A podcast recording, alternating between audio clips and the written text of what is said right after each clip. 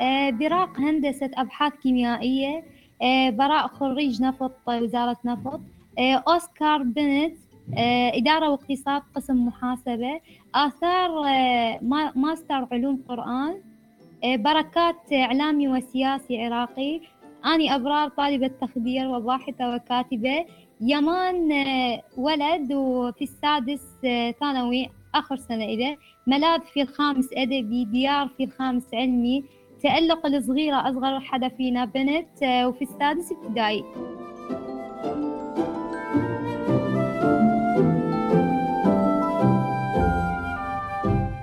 هذا صوت الشابة العراقية أبرار عبد الواحد. تعدد من الأكبر إلى الأصغر ترتيب إخوانها وأخواتها في العيلة. عشرة أبناء. كان أكبرهم عمره 18 سنة لما توفى والدهم. اليوم أبرار في سنة ثانية جامعة. بالإضافة لهالشي هي كاتبة لها العديد من المؤلفات وفيزيائية حاصلة على جائزة أفضل بحث فيزيائي على مستوى العراق سنة 2019 من سكوبس أكبر قاعدة بيانات عالمية للمنشورات العلمية. من لقينا أي شيء من الحكومة دعم لهذه المواهب؟ كلها على النفقة الخاصة إنه خلاص أنت تطرحي بحثك ادفعي للحكومة نفسها ما لاقينا أي اهتمام منها خلاص إنه صوروا معاكي نزلوا بوست إنه زرنا الطالبة وهذه الموهبة خلاص انتهى عندهم شو هي طبيعة هذا البحث العلمي؟ ليش ما اهتمت فيه الحكومة العراقية؟ عن شو بتدور أحداث روايتها الأولى وكيف تمكنت من تحقيق هذه الإنجازات؟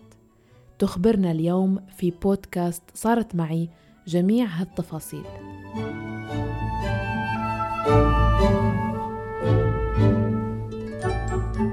كان حبي إنه أكتب الروايات والقصص. أتطرق الواقع العراقي اللي أثرت بي الصراحة وكتبت الروايات يعني على الطريقة الواقعية اللي شفتها بمجتمعنا إحنا بالذات العراقي. بعدين اتطرقت الفصحى والروايات الغزلية كثير من الروايات. آه، روايات إلكترونية ثمانين رواية تقريبا. آه، واثنين مطبوعة روايات وكثير من الكتب النصوص الأدبية اللي موجودة بالمواقع الإلكترونية والطباعة أيضا. الشيء اللي للقراءة والكتابة وبالأخص الروايات الواقعية هي والدتي اللي أثرت فيها الصراحة. أول رواية إلي هي كانت مهداة لوالدتي يعني قصتها كاملة إنه امرأة عراقية آه، طموحة صبورة إنه عندها عشر أطفال إنه كيف كان وضعهم في محطات فرح ومحطات حزن في هذه الرواية. فأني يعني كنت دائما أتابعها وأراقبها بدون ما تدري. وأني أكتب كل الأشياء اللي تصير لكن أكتبها بشكل أدبي وسلس. وكنت يعني الصراحة أني ما أعرف أي شيء هيكل الرواية الشخصية كيف أرسمها لكن طموح كان عندي خلاني أكتبها بالفترة. اهتمام أبرار بالأدب بدأ من لما كانت صغيرة ووالدها أيضا قبل وفاته كان له تأثير عليها بهالخصوص. أه والدي أنا بعمر التسع سنوات كان يعني أشوفه إنه يحب الشعر يحب يستمع. فكاتب كان قصيدة عاجب الأصمعي أول بداياتي يعني. أنا عجبتني القصيدة صوت الصفيرة البلبلي. فحفظتها وأنا بعمر التسع سنوات من كلمات صعبة كان كلها يقول كلمات صعبة. فأني حفظتها كان عندي طموح إنه أحفظ أكبر قصائد يعني صعبة بالأدب القديم لكن الحديث ما أتقرب من عنده وفاة والدها كانت الحدث الأكبر يلي أثر على حياتهم كعائلة وعلى طبيعة علاقتهم مع بعض ومع والدتهم. كنت صغيرة آه، فبيوم من الأيام إنه والدي تمرض كان ثابته جلطة في القلب بعدها نقلوه على المستشفى. ورا ساعتين إنه خبرونا إنه والدي توفى. كان أخويا براق الكبير. كان يعني مرافق والدي. أول ما شافه إنه خلاص بعد انتهت حياتنا حسينا بيأس كبير لكن والدتي قوتنا. ويعني أنا كنت بعمر صغير أراقب والدتي شنو دا تسوي أنا كنت يعني صراحة مظلومة ما أعرف يعني أتصرف وأشوف إخواتي الصغار. يعني كنا مظلومين الصراحة من الموقف. والدتي صغيرة يعني ما كلش موقف يعني أبد ما أتمنى لأي شخص. ولحد الحين إنه أتمنى يكون معانا يشوفني أنا كيف صرت طبيبة تخدير إنه باحثة أكتب روايات كنت أتمنى يكون معايا. لكن والدتي عوضت هالشي وإخواني أيضا. آه، الصراحة هي قوت نفسها وأيضا تركت وظيفتها هي كانت في وزارة التجارة سابقا أمينة مخازن. يعني تركت كل شيء حواليها وبعدت كل الناس السوء عنا حتى نقدر نكمل دراستنا وهي واقفة معانا. يعني أنا أشوفها بالليل تبكي لكن الصبح والنهار إنه تقوي نفسها إنه هي إنسانة قوية تقدر تكمل. طموحها أطفالها تنتبه لهم طريقهم. أصدقائهم كانت دائما تسأل إنه مع مين كنت؟ مع مين رحت؟ هذا مين هذا الشخص؟ فدائما كانت يعني إحنا الأولاد والبنات. فدائما يعني مكرسة كانت حياتها كلش. لكن بالليل إنه أنا أشوفها تبكي إنه ما تقدر يعني تتحمل لكن ضغط الحياة عليها قدرت تسوي منها أمرأة مثالية بالنسبة لي. بعد استقالة والدتها استعانوا براتب والدها التقاعدي وبعض إخوانها الشباب اشتغلوا إلى جانب الدراسة مع دعم من أهل الأم وأهل الأب مشيت الأمور إلى جانب قوة شخصية منقطعة النظير أظهرتها أم أبرار في تربية أبنائها بحيث ما سمحت لحدا يتدخل فيهم. فبعدت كل الناس عنا يعني أقارب والدي اللي بعيدين خبرتهم إنه ما حد يتدخل فينا بعد ما يكبروا أولادكم اللي هم تبع النسل إنه آه لازم أنتم من يكبرون أنا أعمل لكم وليمة تشوفون أولادكم أولاد أولادكم إنه كبروا خلاص فيكم تشوفوهم لكن من صغار ما تتدخلوا بأي قرار أنا أتخذه بحياتهم بمسيرتهم الدراسية. يعني كثير كانت والدتي مشددة عليهم ويعني يأخذون كلمة منها لأنها أمرأة جدا قوية والدتي. شخصية أمها القوية أثرت فيها جدا وتذكرت معنا موقف حصل مرة ضل عالق بذاكرتها خلى إعجابها بأمها يزيد. لما أحد أقاربهم جرب يتدخل بقراراتهم كعائلة. كان زارنا للبيت إنه والدتي كانت في موقف إنه أخويا الكبير يعني مصاريفه هذه إنه حدا يتدخل فيه لكن هي رفضت. فعملت إنه خلاص اطلع من البيت ولا علقك بالباب. هذول أولادي أنا أقدر أهتم فيهم. فهو كان رجال يعني كبير إنه والدتي صغيرة وكيف يعني تحكي هذا الكلام. لكن كانت متعصبة إنه ما حدا يتدخل. باختصاص ابنها شنو راح هندسة أو كلية إنه كان مفكر إنه الحق عليه إنه يكون يسيطر علينا إحنا الأطفال ويعني كان عائلة. فأني كنت من تحت الشباك أشوفه يعني كيف تتكلم بعصبية. والصراحة أني أول ما انتهى الموقف رحت كتبته لكن باللغة العراقية العامية اللهجة ما كنت أعرف إنه فصحى وهذه. فتعلمت ورجعت رتبت الرواية من جديد. نعم ويعني كان إنه خلاص إنه لا تطلعي انت يعني رجلك توفى بعد. لا لكن والدتي تحتاج إنه تتابعنا وإحنا صغار تروح للمدرسة تسأل المعلمين والأساتذة علينا. لكن هم كانوا لهم نظرة يعني ما حلوة إنه حدا يطلع فينا. هذا الموقف وغيره من كل شيء صار بحياتهم بهديك الفترة كانت أبرار تخزنهم بذاكرتها وتفرغهم على الورق. لحد ما صاروا صالحين كرواية سمتها كبرت في الأربعين مرتكزة إحداثها على أمها وشخصيتها وتصرفاتها بعد وفاة الوالد. في البداية ما كانت مخبرة حدا إنها عم تكتب هالرواية حتى والدتها يلي كانت تعرف فقط إنه أبرار موهوبة أدبيا بالخطابة. في المدرسة عملوا مؤتمر أدبي إنه أني ألقي خطابة أني كنت ألقي خطابات مؤتمرات على المستوى بالعراق. آه، فبعد ما والدتي الخطاب هذا في الورقة ما سمحت لي أذهب. يعني أروح أني ألقيها للمؤتمر. كانت تخاف علي. آه، فبعدها إنه أني قنعتها إنه أني لازم أروح هذا المؤتمر وألقي خطابة. بكيت الصراحة وقتها أنا كنت متجهزة إنه أروح مع الأستاذة مالتي للمسرح وأقدمها. بعد ما رجعت هي سمحت لي أروح بعد ما بكيت وقدمت لها إنه أني أكون قوية وأرجع للبيت بسلام. آه، قرأت هذه الجزء من الخطابات عجبت إنه أني أكون في الاصطفاف في أي موقف إنه أقدر أجاوب بحدة أدبية إنه عرفتني يعني بعد هذه. لكن ما أعرف ما اكتشفت آه، الرواية اللي أنا كتبتها عنها ما اكتشفتها. لحد ما أني أطلقتها وشافوها على الإنترنت وبالمواقع عرفت إنه أني يعني كانت فرحة كبيرة إلها إنه أني كنت أراقبها من صغيرة وأكتب كل شيء يخصها ويخص عائلتنا المواقف كلها. من كتبها أيضا كتاب أحلام يقظة آه هذا الكتاب جدا أحبه. هو كتاب يحتوي على نصوص أدبية لشخصية عراقية. آه، كثير يعني أشوفها إنه قوية متماسكة. لكن آه، فيها حزن كبت في هذه النصوص أنا دخلت بين الفرح والحزن لهذه الشخصية رسمتها على شكل نصوص أدبية. إلى جانب الأدب أبرار عندها حب كبير لعالم الفيزياء وبدأ اهتمامها يصير مكثف بالمرحلة الثانوية.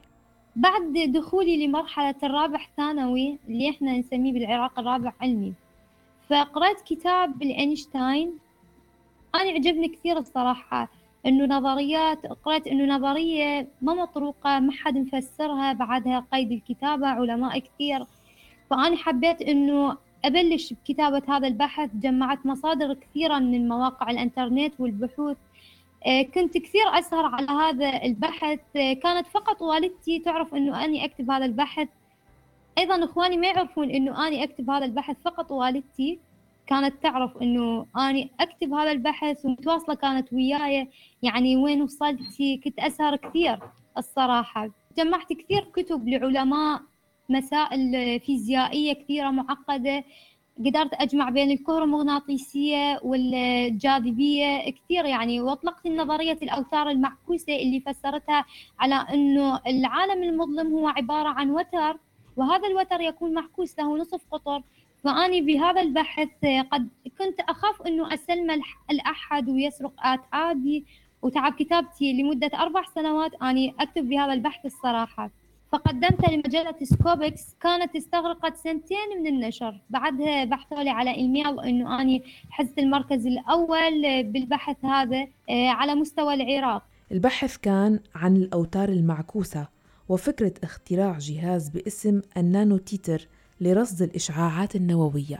لكن للأسف هذا البحث لم يحظى بالاهتمام المطلوب من حكومة بلدها العراق. من لقينا أي شيء من الحكومة دعم لهذه المواهب كلها على النفقة الخاصة إنه خلاص أنت تطرحي بحثك ادفعي للحكومة. نفسها ما لقينا أي اهتمام منها. خلاص إنه صوروا معاكي نزلوا بوست إنه زرنا الطالبة وهذه الموهبة خلاص انتهى عندهم. ما يوفرون أماكن اللي إحنا نحتاجها واللي تكون كبيرة بالنسبة لنا وللبلد نفسه.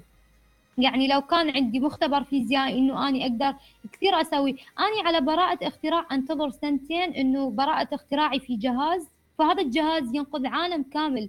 إنه أني دولة إسلامية طلبت هذا الاختراع إنه يعطوني أشياء كثيرة في هذا البلد. آه، في بلد إنه أنا أقدر أعيش كملكة. لكن أنا رفضت ليش ما يكون للعراق؟ ليش ما نحقق مسيرة اتجاهنا الصحيحة؟ لكن الحكومة لقيت منها أي اتجاه أو أي اهتمام في هذا المجال. وأنا رفضت جنسية أحد البلدان في سبب هذا الموضوع أنه يكون في العراق. آه، يعني منظمات حكومية وليس إنسانية أو سياسية. كثير يعني أنه أقول لك أعطوني وعود أنه يتنفذ هالشيء أنه تحصلين براءة اختراع. وبراءة اختراع العراق غير معترف بها. في أغلب البلدان العالمية. لما أخذت الجائزة كان عمرها 17 سنة واليوم هي مستمرة بالأبحاث وتأليف النصوص والكتب ومن أعمالها أيضا كتاب يتحدث عن أوضاع العراق. هو كتاب عنوانه بلادي سطح سفينة لا مرسى لها. العراق أنه أصبح كسطح سفينة وما بيها مرسى يعني حتى يكون في أمان. السفينة لحد الآن تدور وما فيها مرسى نهائيا لحد الآن. وهذا الكتاب الإلكتروني آه، يتحدث عن شخصيات سياسية. أني منعوه من الطباعة والنشر الورقي بسبب تهديد. بالحديث عن الوضع بالعراق سألتها لأي درجة مهتمة بالشأن السياسي؟ وشو ممكن تعمل لو أصبحت مسؤولة في العراق؟ أحب أنه أنصر البنت العراقية في مجتمعنا العراقي هذه أولا. يعني من المجتمع العرفي اللي عندنا بالعراق كثير أنا أكتب روايات واقعية إنه صاحبة القصة من تتحدث معايا إنه هي انظلمت في المجتمع من الأهل من الأقارب مجتمع إحنا يعني بصراحة أنا لخصتها في جملة في أحد المؤتمرات مجتمعنا العراقي يذم وينتقد ويقلد. بتحب الفيزياء جدا وبتدرس حاليا طب تخدير لكنها ما رح تتخلى أبدا عن الأدب والكتابة. أحب الفيزياء مع الأدب إنه ما أتركهم هالطريقين متناقضين الصراحة. لكن أنا أحب إنه أوصل وجهة نظر إنه أي شيء أي بنت إنه تحب أكثر من مجال إنه لازم تتطرق له تتعلم إنه هو هذا شنو فيه شنو يحتوي على أشياء كثير يعني الصراحة لازم واحد يحتاج. لكن أنا القلم الأدبي إنه ينقذ كثير أشخاص. يعني الكاتب هو يعبر عن مشاعر الناس يعبر واقع إحنا نشوف آه، آخر قصة اللي هي في اللغة العامية العراقية اللهجة اللي نشوفها إحنا المراهقين. الصراحة اللي أني اشوفه الآن إنه أصدقاء السوء كثير إنه يعلموهم على المخدرات. هذه قصة بنت مراهقة إنه صاحبة أصدقاء سوء. هذه الأصدقاء آه، حرفوا مسارها لهذا الطريق المخدرات وتجارة أعضاء وهي بعمر صغير وعمرها 17 سنة. القصة جدا أثرت فيها الصراحة إنه ما ما أعرف إنه بعد شنو أكتب عنها. كانت هي متواصلة معي البنت وطلبت إنه أنشر قصتها. في أكثر يعني من بيج في الإنستغرام ومواقع أدبية حتى يتعلمون المراهقين ما يقربون من هذه الأشياء. تأخذهم طريق تهلكة. أما خططها للمستقبل وأحلامها عديدة جدا. إنه أكمل في مجالي الطبي. أولهم. بعدين أنشأ مختبر فيزيائي للبحوث النووية الخاصة اللي هو أصلا أنا أحب الفيزياء النووية يعني بحوثي للنووي يكون أقرب الفيزياء الكلاسيكية. وأحب يكون مكتبة خاصة بالبنات المراهقات إنه تضم قصص وروايات جدا عالمية وعربية. أحب يكون يعني هذه للبنات. آه، أحب إنه يشوفون الموهبة كيف تكون من معاها كيف وصلها. يعني أشياء إنه حدا يفخر فيها الصراحة. أنا فخورة جدا بوالدتي إنه يعني كانت معايا طيلة كل كل السنوات أو لحد الوقت هذا إنه أني أحتاجها دائما. في أي استشارة أحبها تكون دافع لي وحافز. أني من أشوفها تنطق بكلمة أنا أفتخر فيها إنه أطبق هذه الكلمة بعدها. ما حدا يوقف في طريق أحد إذا كانت عنده القوة والطموح لهذا المجال. كل حدا عنده طموح أو شي في باله ما يخلي عائقات في هذا الطموح. لازم يكمل مسيرته. كثير راح نواجه عقوبات آه، أشياء إنه ما تخلينا نكمل هذا الطموح. لكن الإصرار والصبر وإنه هدف في باله إنه يوصل لنقطة القمة اللي هي الفوز في هذا الطموح. يعني ما حدا يتخلى عن شيء ومسيرته.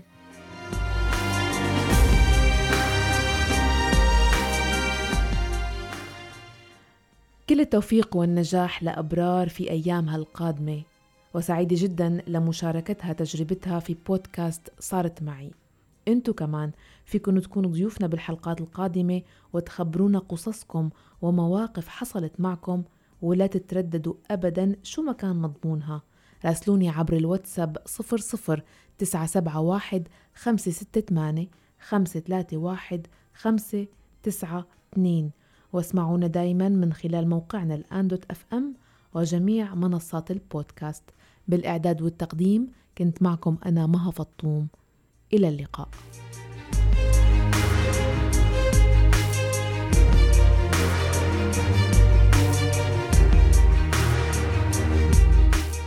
بودكاست صارت معي مع مها فطوم على راديو الآن.